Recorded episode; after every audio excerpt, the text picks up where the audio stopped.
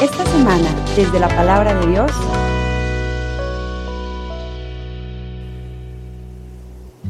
En aquel tiempo, uno de los doce, llamado Judas Iscariote, fue a ver a los sumos sacerdotes y les dijo, ¿Cuánto me dan si les entrego a Jesús? ellos quedaron en darle 30 monedas de plata. Y desde ese momento andaba buscando una oportunidad para entregárselo. El primer día de la fiesta de los panes ácimos, los discípulos se acercaron a Jesús y le preguntaron. ¿Dónde quieres que te preparemos la cena de Pascua? Él respondió, Vayan a la ciudad, a casa de fulano y díganle, el maestro dice, mi hora está ya cerca, voy a celebrar la Pascua con mis discípulos en tu casa. Ellos hicieron lo que Jesús les había ordenado y prepararon la cena de Pascua. Al atardecer, se sentó a la mesa con los doce y mientras cenaban les dijo, Yo les aseguro que uno de ustedes va a entregarme. ellos se pusieron muy tristes y comenzaron a preguntarle uno por uno. ¿Acaso soy yo, Señor? Él respondió, El que moja su pan en el mismo plato que yo, ese va a entregarme. Porque el Hijo del Hombre va a morir, como está escrito de él. Pero hay de aquel por quien el Hijo del Hombre va a ser entregado. Más le valiera a ese hombre no haber nacido. entonces preguntó Judas, el que lo iba a entregar. ¿Acaso soy yo, Maestro? Jesús le respondió, Tú lo has dicho. Durante la cena, Jesús tomó un pan y pronunciada la bendición, lo partió y lo dio a sus discípulos diciendo, Tomen y coman. Este es mi cuerpo. Luego tomó en sus manos una copa de vino y pronunciada la acción de gracias, lo pasó a sus discípulos diciendo, Beban todos de ella, porque esta es mi sangre, sangre de la nueva alianza, que será derramada por todos para el perdón de los pecados. Les digo que ya no beberé más del fruto de la vid, hasta el día que beba con ustedes el vino nuevo en el reino de mi Padre. Después de haber cantado el himno, salieron hacia el monte de los olivos.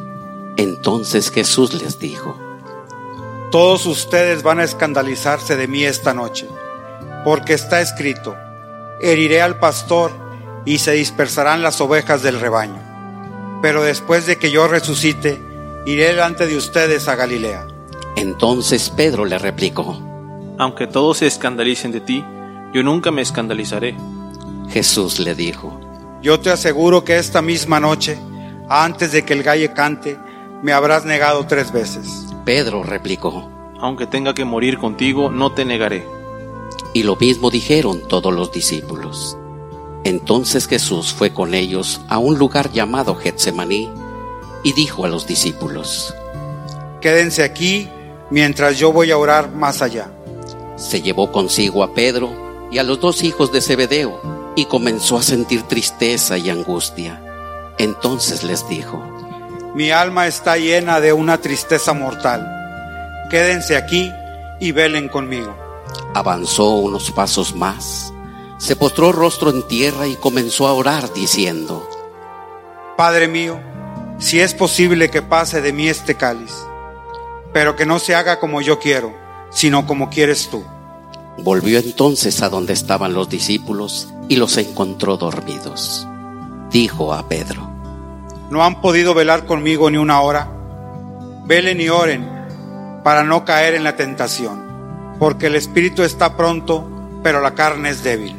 y alejándose de nuevo, se puso a orar diciendo, Padre mío, si este cáliz no puede pasar sin que yo lo beba, hágase tu voluntad. Después volvió y encontró a sus discípulos otra vez dormidos, porque tenían los ojos cargados de sueño. Los dejó y se fue a orar de nuevo, por tercera vez, repitiendo las mismas palabras. Después de esto, volvió a donde estaban los discípulos y les dijo, Duerman ya y descansen. He aquí que llega la hora, y el Hijo del Hombre va a ser entregado en manos de los pecadores. Levántense, vamos, ya está aquí el que va a entregar. Todavía estaba hablando Jesús cuando llegó Judas, uno de los doce, seguido de una chusma numerosa con espadas y palos, enviada por los sumos sacerdotes y los ancianos del pueblo. El que lo iba a entregar les había dado esta señal. Aquel a quien yo le dé un beso, ese es. Apréndanlo. Al instante se acercó Jesús y le dijo, Buenas noches, maestro. y lo besó. Jesús le dijo, Amigo, ¿es esto a lo que has venido? Entonces se acercaron a Jesús, le echaron mano y lo apresaron. Uno de los que estaban con Jesús sacó la espada, hirió a un criado del sumo sacerdote y le cortó una oreja. Le dijo entonces Jesús, Vuelve la espada a su lugar, pues quien usa la espada, a espada morirá. ¿No crees que si yo lo pidiera a mi Padre, Él pondría ahora mismo a mi disposición más de doce legiones de ángeles? Pero con eso se cumpliría entonces la escritura que dice que así debe de suceder. enseguida dijo Jesús aquella chusma. Han salido ustedes a apresarme como a un bandido, con espadas y palos. Todos los días yo enseñaba sentado en el templo y no me aprendieron. Pero todo esto ha sucedido para que se cumplieran las predicciones de los profetas. Entonces todos los discípulos lo abandonaron y huyeron. Los que aprendieron a Jesús lo llevaron a la casa del sumo sacerdote Caifás, donde los escribas y los ancianos estaban reunidos. Pedro los fue siguiendo de lejos hasta el palacio del sumo sacerdote. Entró y se sentó con los criados para ver en qué paraba aquello. Los sumos sacerdotes y todo el Sanedrín andaban buscando un falso testimonio contra Jesús con ánimo de darle muerte, pero no lo encontraron, aunque se presentaron muchos testigos falsos. Al fin llegaron dos que dijeron, Este dijo, puedo derribar el templo de Dios y reconstruirlo en tres días. entonces el sumo sacerdote se levantó y le dijo, ¿No respondes nada a lo que esos atestiguan en contra tuya? como Jesús callaba, el sumo sacerdote le dijo, Te conjuro por el Dios vivo, a que nos digas si tú eres el Mesías, el Hijo de Dios. Jesús le respondió, Tú lo has dicho. Además yo les declaro que pronto vendrá el Hijo del Hombre sentado a la derecha de Dios, venir sobre las nubes del cielo. Entonces el sumo sacerdote rasgó sus vestiduras y exclamó, Ha blasfemado. ¿Qué necesidad tenemos ya de testigos? Ustedes mismos han oído la blasfemia. ¿Qué les parece? ellos respondieron. Es reo de muerte. Luego comenzaron a escupirle en la cara y darle de bofetadas. Otros lo golpeaban diciendo, Adivina quién es el que te ha pegado. Entre tanto, Pedro estaba fuera, sentado en el patio. Una criada se le acercó y le dijo, Tú también estabas con Jesús, el Galileo. pero él lo negó ante todos diciendo, No sé de qué me estás hablando. Ya se iba hacia el zaguán, cuando lo vio otra criada y dijo a los que estaban ahí, También ese andaba con Jesús, el Nazareno. él de nuevo lo negó con juramento. No conozco a ese hombre. Poco después se acercaron a Pedro los que estaban ahí y le dijeron, No cabe duda de que tú también eres de ellos, pues hasta tu modo de hablar te delata. Entonces él comenzó a echar maldiciones y a jurar que no conocía a aquel hombre. Y en aquel momento cantó el gallo. Entonces se acordó Pedro de que Jesús había dicho, antes de que cante el gallo, me habrás negado tres veces. Y saliendo de ahí, se soltó a llorar amargamente. Llegada la mañana, todos los sumos sacerdotes y los ancianos del pueblo celebraron consejo contra Jesús para darle muerte. Después de atarlo, lo llevaron ante el procurador Poncio Pilatos y se lo entregaron.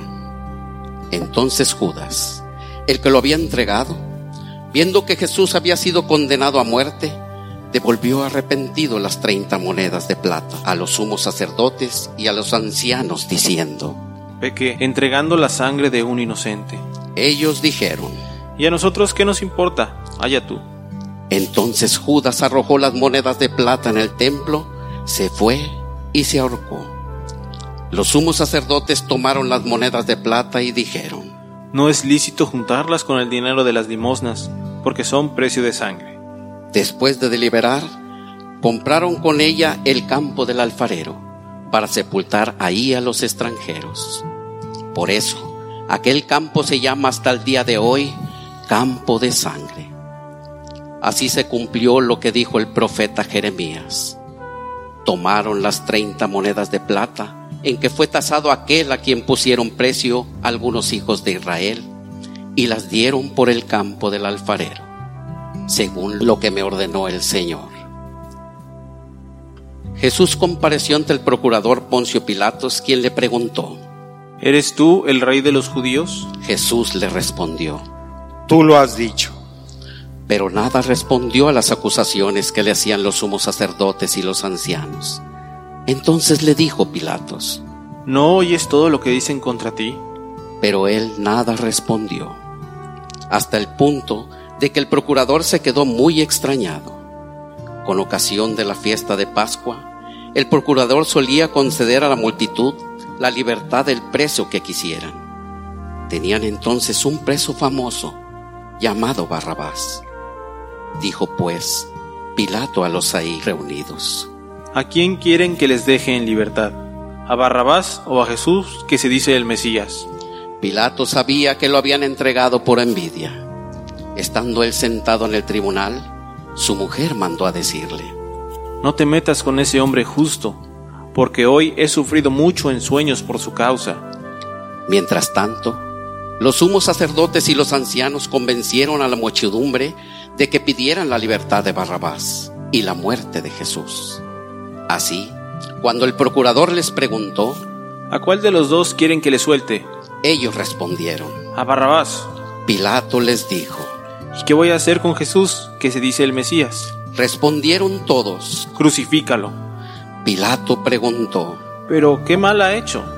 mas ellos seguían gritando cada vez con más fuerza. Crucifícalo. Entonces Pilato, viendo que nada conseguía y que crecía el tumulto, pidió agua y se lavó las manos ante el pueblo diciendo, Yo no me hago responsable de la muerte de este hombre justo. Allá ustedes. todo el pueblo respondió. Que su sangre caiga sobre nosotros y sobre nuestros hijos. Entonces Pilato puso en libertad a Barrabás. En cambio a Jesús lo hizo azotar y lo entregó para que lo crucificaran. Los soldados del procurador llevaron a Jesús al pretorio y reunieron alrededor de él a todo el batallón. Lo desnudaron, le echaron encima un manto de púrpura, trenzaron una corona de espinas y se la pusieron en la cabeza. Le pusieron una caña en su mano derecha y arrodillándose ante él, se burlaban diciendo, ¡Viva el rey de los judíos! y le escupían. Luego, quitándole la caña, lo golpeaban con ella en la cabeza. Después de que se burlaron de él, le quitaron el manto, le pusieron sus ropas y lo llevaron a crucificar. Al salir, encontraron a un hombre de Sirene llamado Simón y lo obligaron a llevar la cruz. Al llegar a un lugar llamado Gólgota, es decir, lugar de la calavera, le dieron a beber a Jesús vino mezclado con hiel. Él lo probó, pero no lo quiso beber. Los que lo crucificaron se repartieron sus vestidos echando suertes y se quedaron sentados ahí para custodiarlo. Sobre su cabeza pusieron por escrito la causa de su condena. Este es Jesús, el rey de los judíos. Juntamente con él crucificaron a dos ladrones, uno a su derecha y el otro a su izquierda. Los que pasaban por ahí lo insultaban moviendo la cabeza y gritándole, Tú, que destruyes el templo y en tres días lo reedificas, sálvate a ti mismo. Si eres el Hijo de Dios, baja de la cruz.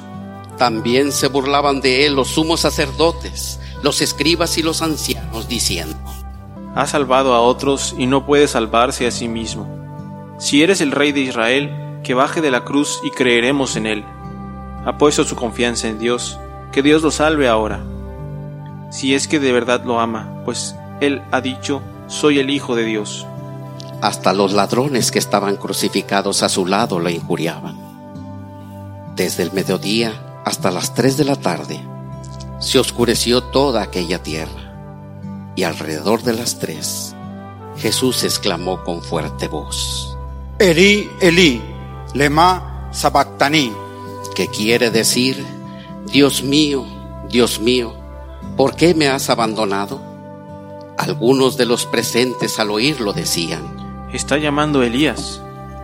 Enseguida uno de ellos fue corriendo a tomar una esponja, la empapó en vinagre y sujetándola a una caña, le ofreció de beber.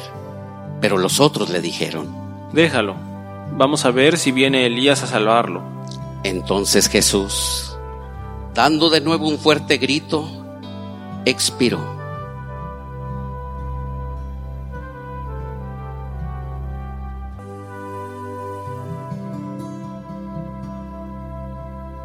Entonces el velo del templo se rasgó en dos partes, de arriba abajo. La tierra tembló y las rocas se partieron. Se abrieron los sepulcros y resucitaron muchos justos que habían muerto. Y después de la resurrección de Jesús, entraron en la ciudad santa y se aparecieron a mucha gente. Por su parte, el oficial y los que estaban con él, custodiando a Jesús, al ver el terremoto y las cosas que ocurrían, se llenaron de un gran temor y dijeron, Verdaderamente, este era Hijo de Dios. Estaban allí mirando desde lejos muchas de las mujeres que habían seguido a Jesús desde Galilea para servirlo. Entre ellas estaban María Magdalena, María, la madre de Santiago y de José, y la madre de los hijos de Zebedeo. Al atardecer, vino un hombre rico de Arimatea llamado José, que se había hecho también discípulo de Jesús. Se presentó a Pilatos y le pidió el cuerpo de Jesús, y Pilato dio orden de que se lo entregaran. José tomó el cuerpo, volvió en sábana limpia y lo depositó en un sepulcro nuevo, que había hecho excavar en la roca para sí mismo. Hizo rodar una gran piedra hasta la entrada del sepulcro y se retiró. Estaban ahí María Magdalena y la otra María sentada frente al sepulcro. Al otro día, el siguiente de la preparación de la Pascua, los sumos sacerdotes y los fariseos se reunieron ante Pilato y le dijeron, Señor, nos hemos acordado de que es impostor, estando aún en vida, dijo, a los tres días resucitaré. Manda, pues, asegurar el sepulcro hasta el tercer día, no sea que vengan sus discípulos y lo roben, y digan luego al pueblo, resucitó de entre los muertos, porque esta última impostura sería peor que la primera. Pilato les dijo, Tomen un pelotón de soldados, vayan y aseguren el sepulcro como ustedes quieran. Ellos fueron y aseguraron el sepulcro, poniendo un sello sobre la puerta y dejaron ahí la guardia. Palabra del Señor.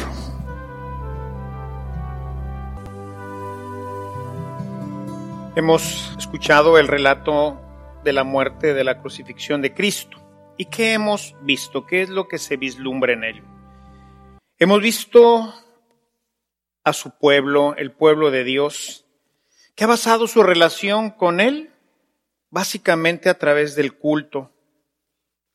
No está interesado en el cambio de vida que Jesús venía a proponerles, particularmente un pueblo encabezado por fariseos, saduceos y los príncipes que no estaban muy interesados en este tipo de situación porque les era cómodo como ellos vivían, así que la idea de cambiar de vida no venía muy de acuerdo a sus principios.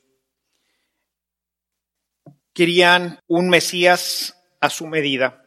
A ellos lo que les estorbaba era realmente la ocupación de los romanos.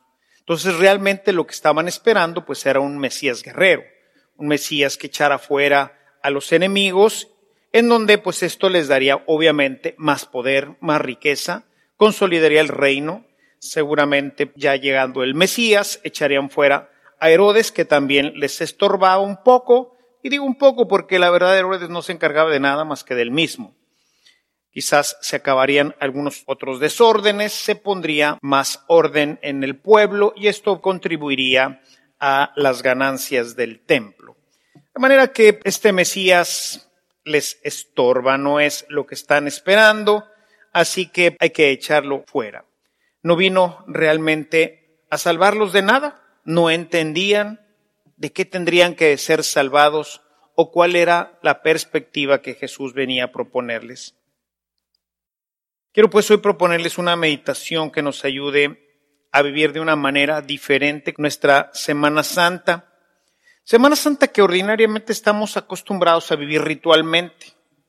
Generalmente esta semana para una gran cantidad de personas es la oportunidad de viajar. Ciertamente en muchos lugares, en muchas empresas, era la única semana que aprovechaban para darles vacaciones.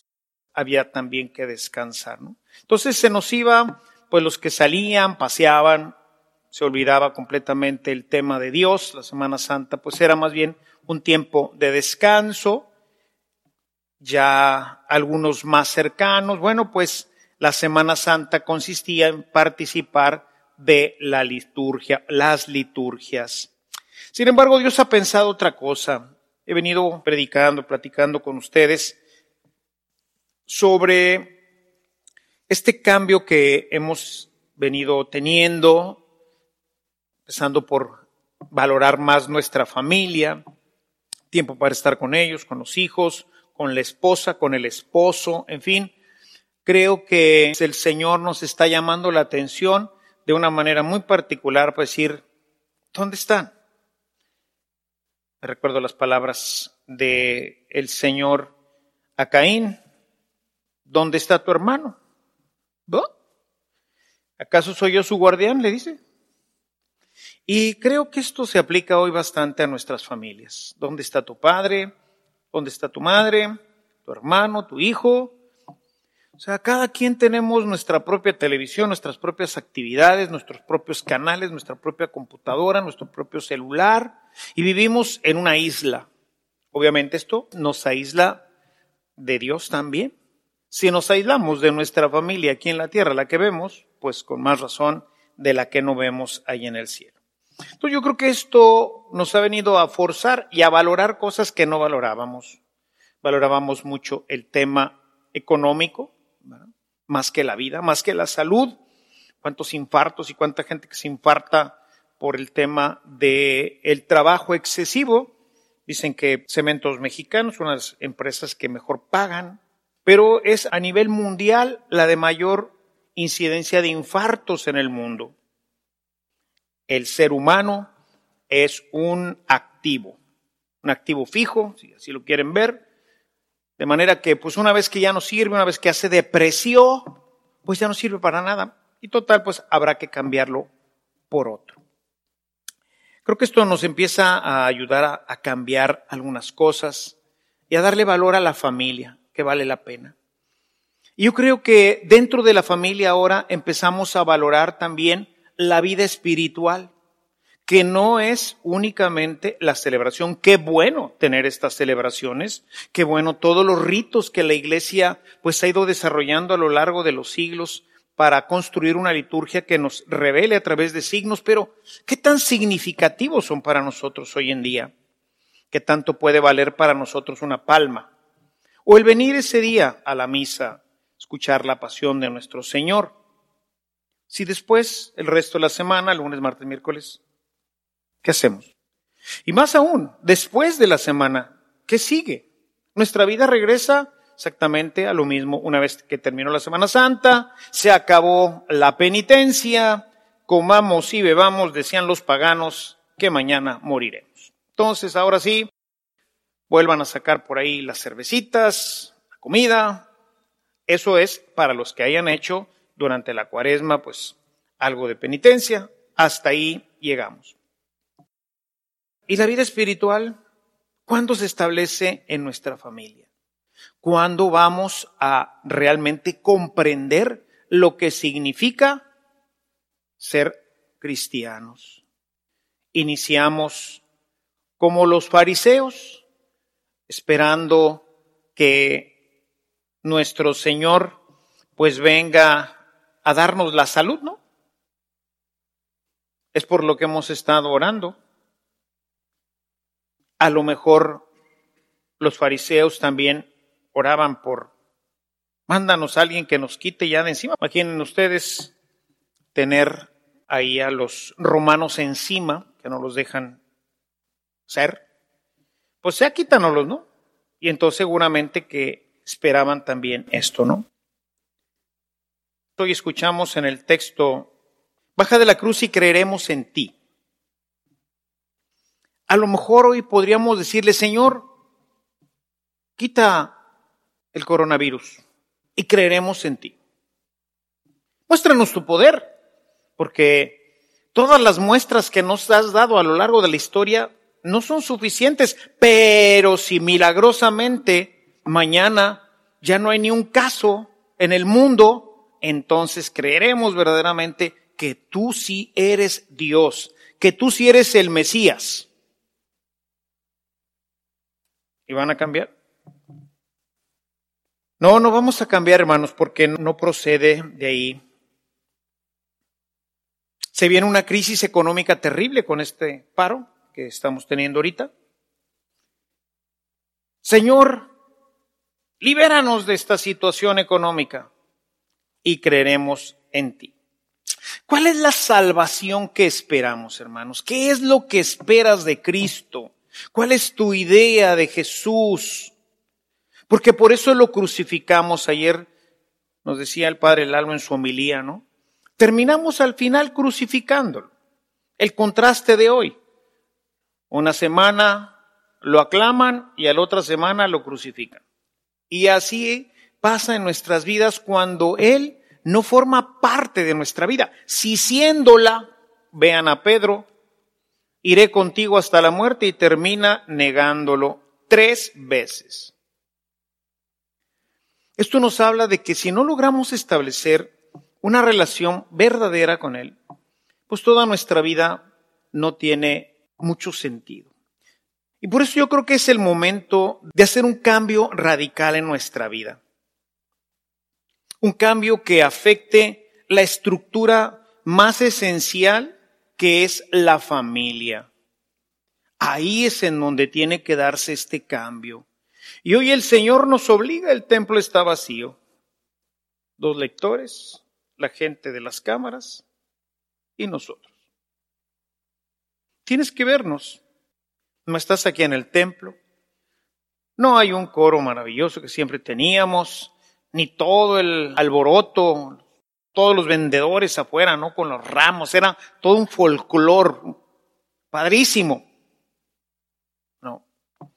Estamos en la sencillez, en la pobreza de nuestras casas, en la pobreza del culto como empezó la iglesia. Dice el texto de Hechos de los Apóstoles, a partir del versículo 40, empieza a platicar un poquito la historia de la comunidad. Dice, y celebraban en las casas, en esa pobreza. No habría vestiduras, ni copas de oro, ni candelabros, ni liturgia nos reuníamos a partir el pan. Como tú en casa. Como lo harás este próximo jueves con tu familia. Ahí en el cuadernillo, en el subsidio que les he pasado, y celebrarás y luego te unirás a la liturgia, sí. Pero en esa pobreza, en esa sencillez, que nos habla de algo diferente, nos empieza a decir, la vida cristiana no es la liturgia. Aquí celebramos. Pero eso no es la vida cristiana. ¿Qué es lo que espera el Señor? Un cambio de vida. Queremos que nos salve, ¿no es cierto? Claro, yo creo que nadie quisiera enfermar del COVID.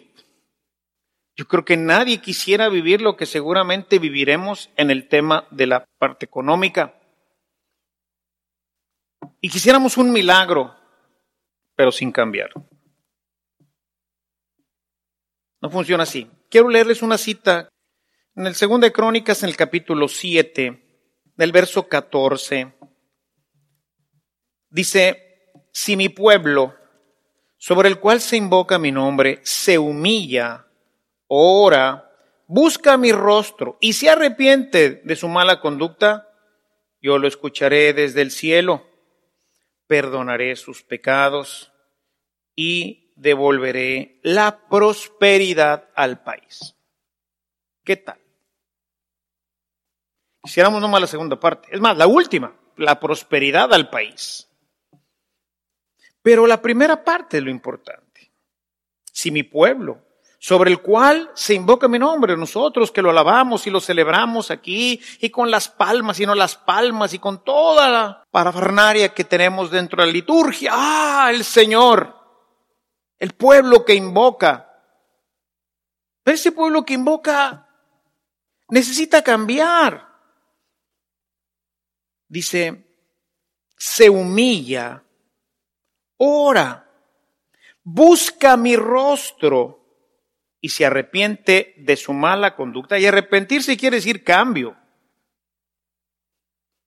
Arrepentirme y no buscar cambiar, pues entonces no va a producir ningún efecto.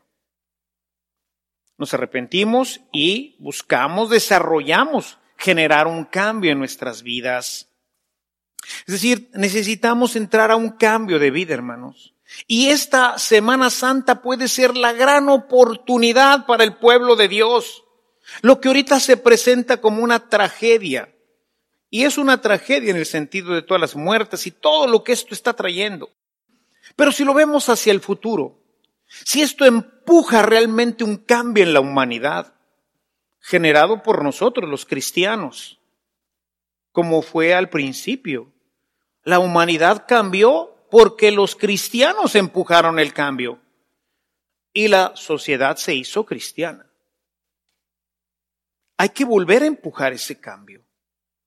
Y a lo mejor esta es la oportunidad porque vamos a poder partir desde donde nace todo, la familia. Desde ahí es de donde nace todo. Ahí nacimos, ahí crecimos, ahí nos formamos o nos deformamos, pero de ahí nace la sociedad, buena o mala, de la familia y ahora nos da la oportunidad de vivir una Semana Santa en familia. Estamos obligados por el gobierno a no ir a trabajar, más que lo más indispensable. Como dice el refrán, obligados a pócar. No hay otra forma de salir de aquí. Jesús, mis hermanos, vino a salvarnos de nuestro egoísmo, no del COVID. Vino a salvarnos de nuestra soberbia y no de la crisis económica que se avecina. Vino a salvarnos para darnos un sentido pleno de la vida y no vivir en la superficialidad. Esa es la salvación que nos ofrece Jesús. Es la salvación que te ofrece su muerte y resurrección que vamos a vivir y que vamos a celebrar gozosamente en nuestras familias, unidos a la iglesia, a nuestro obispo y al papa a través de todos los medios de comunicación social. Pero lo vas a vivir en tu casa, con los tuyos, en tu familia, bien o mal. Mientras está la celebración puedes estar comiendo unas papitas, una botanita.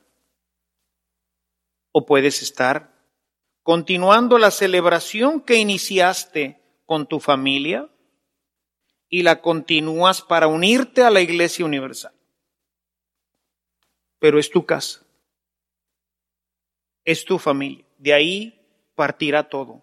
Estas generaciones que están en casa, los chavos están ahorita, los niños, ahorita que recorrimos toda la parroquia, los niños saliendo, el que no traía iba y cortaba de los árboles, y así dice, ¿no? Cortaban de los árboles y los niños ponían las ramas, las personas mayores ponían sus mantos, pero los niños eran los que ponían las ramas.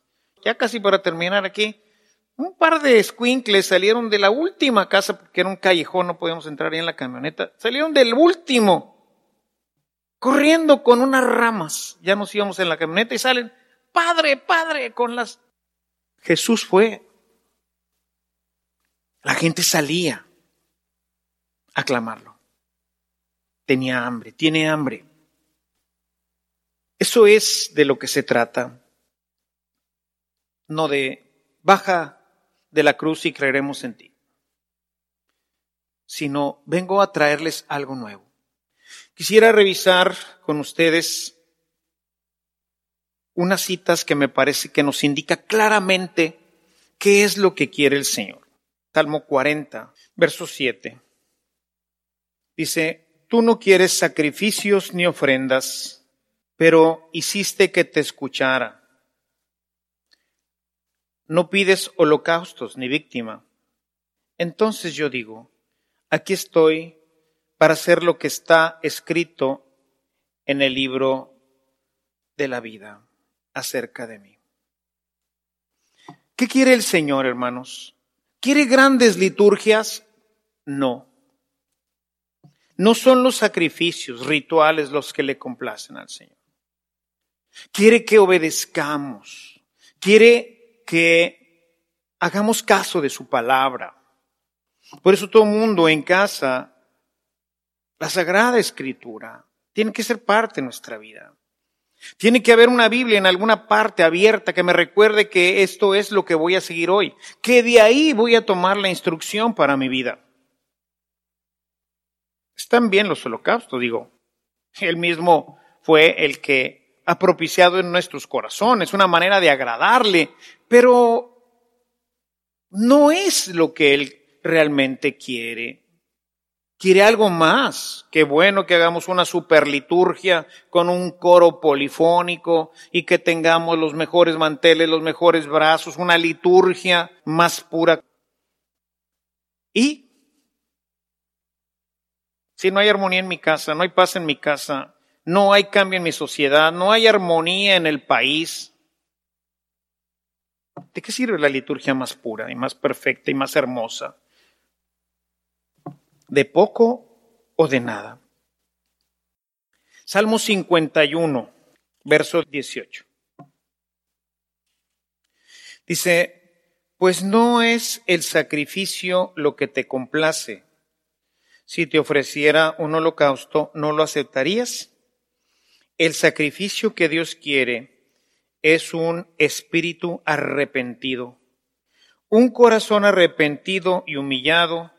Tú, oh Dios, no lo desprecias. ¿Qué quiere?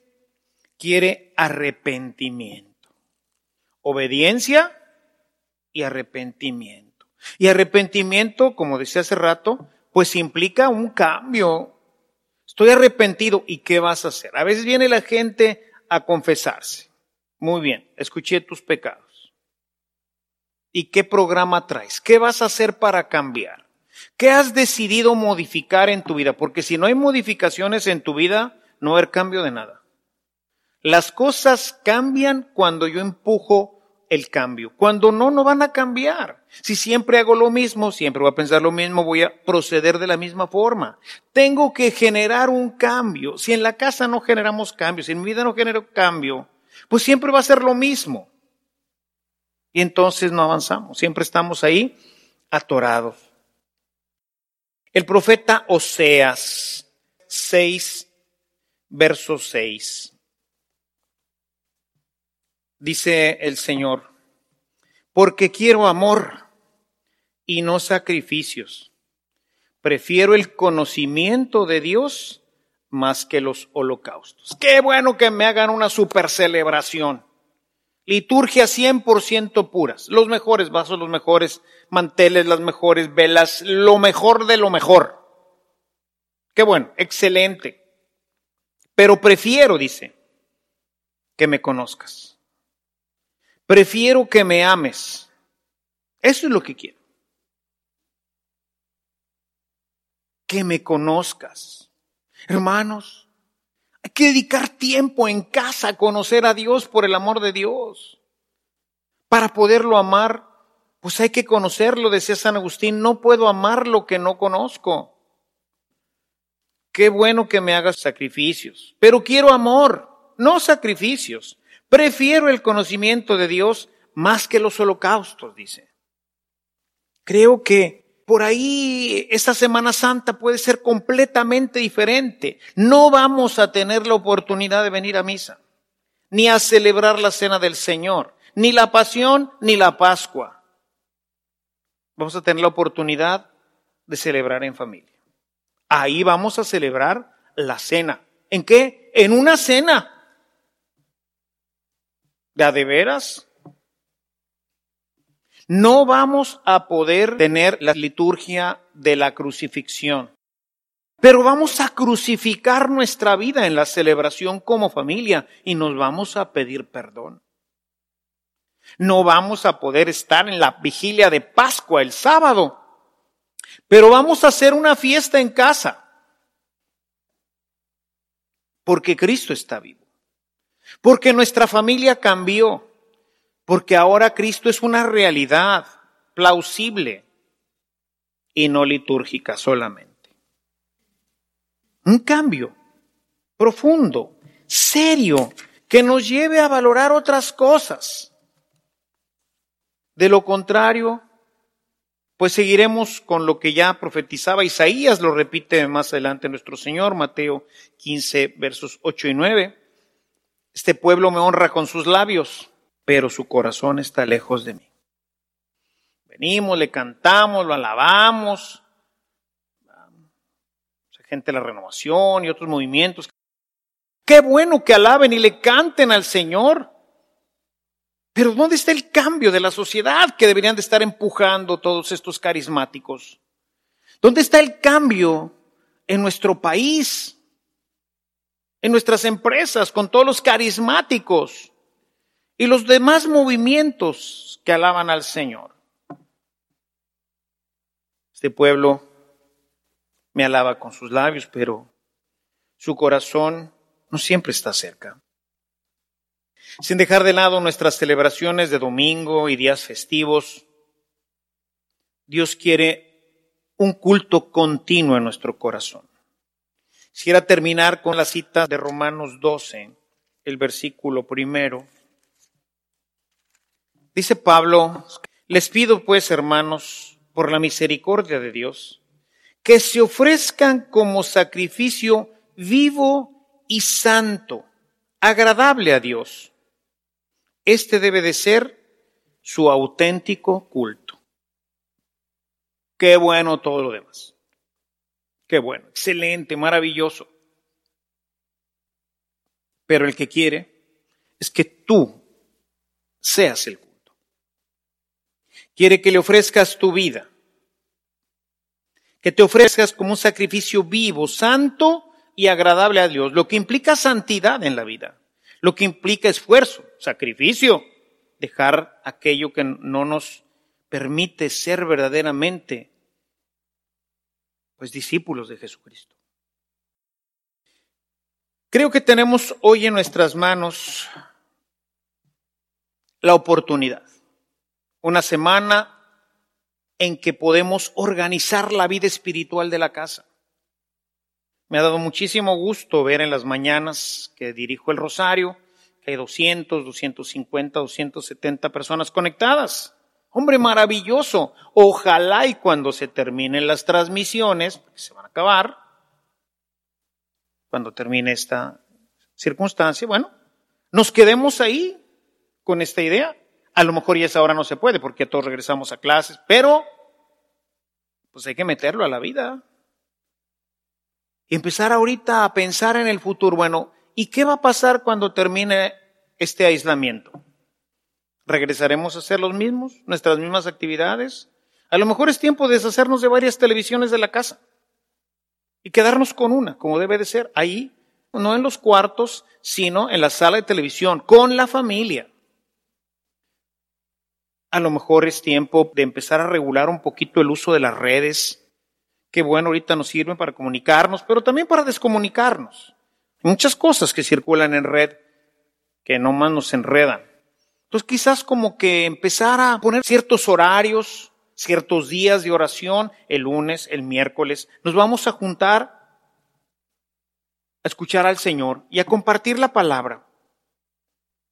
En las noches, antes de acostarnos, vamos a hacer una oración. Y a levantarnos, lo mismo. Hermanos, aprovechemos esta semana. Si hacemos estos cambios, el Señor se acordará de nosotros y toda la vida social, económica y religiosa cambiará. Cambiará, se los aseguro. Aprovechemos esta semana de instrucción del Señor y vivamos una semana diferente. Una semana verdaderamente santa, espiritual. No desaprovechemos esta que puede ser, nunca será la última, porque Dios siempre nos seguirá dando oportunidades, pero esta es una gran oportunidad porque nos fuerza a estar juntos y a orar. Oremos verdaderamente por lo que vale la pena. El coronavirus, tarde o temprano, se va a acabar. Pero si no estableces la vida espiritual en tu casa, entonces esto no habrá cambiado nada. Lo demás regresará más o menos a donde estaba anteriormente. Alabado sea Jesucristo. Si esta reflexión ha sido de utilidad para su vida espiritual, le invitamos a visitar nuestra página en internet www.evangelizacion.org.mx, en donde encontrará otros temas que seguramente continuarán produciendo fruto en usted. Que la paz de Jesucristo permanezca en usted y toda su familia y que la ternura de María abrace su corazón.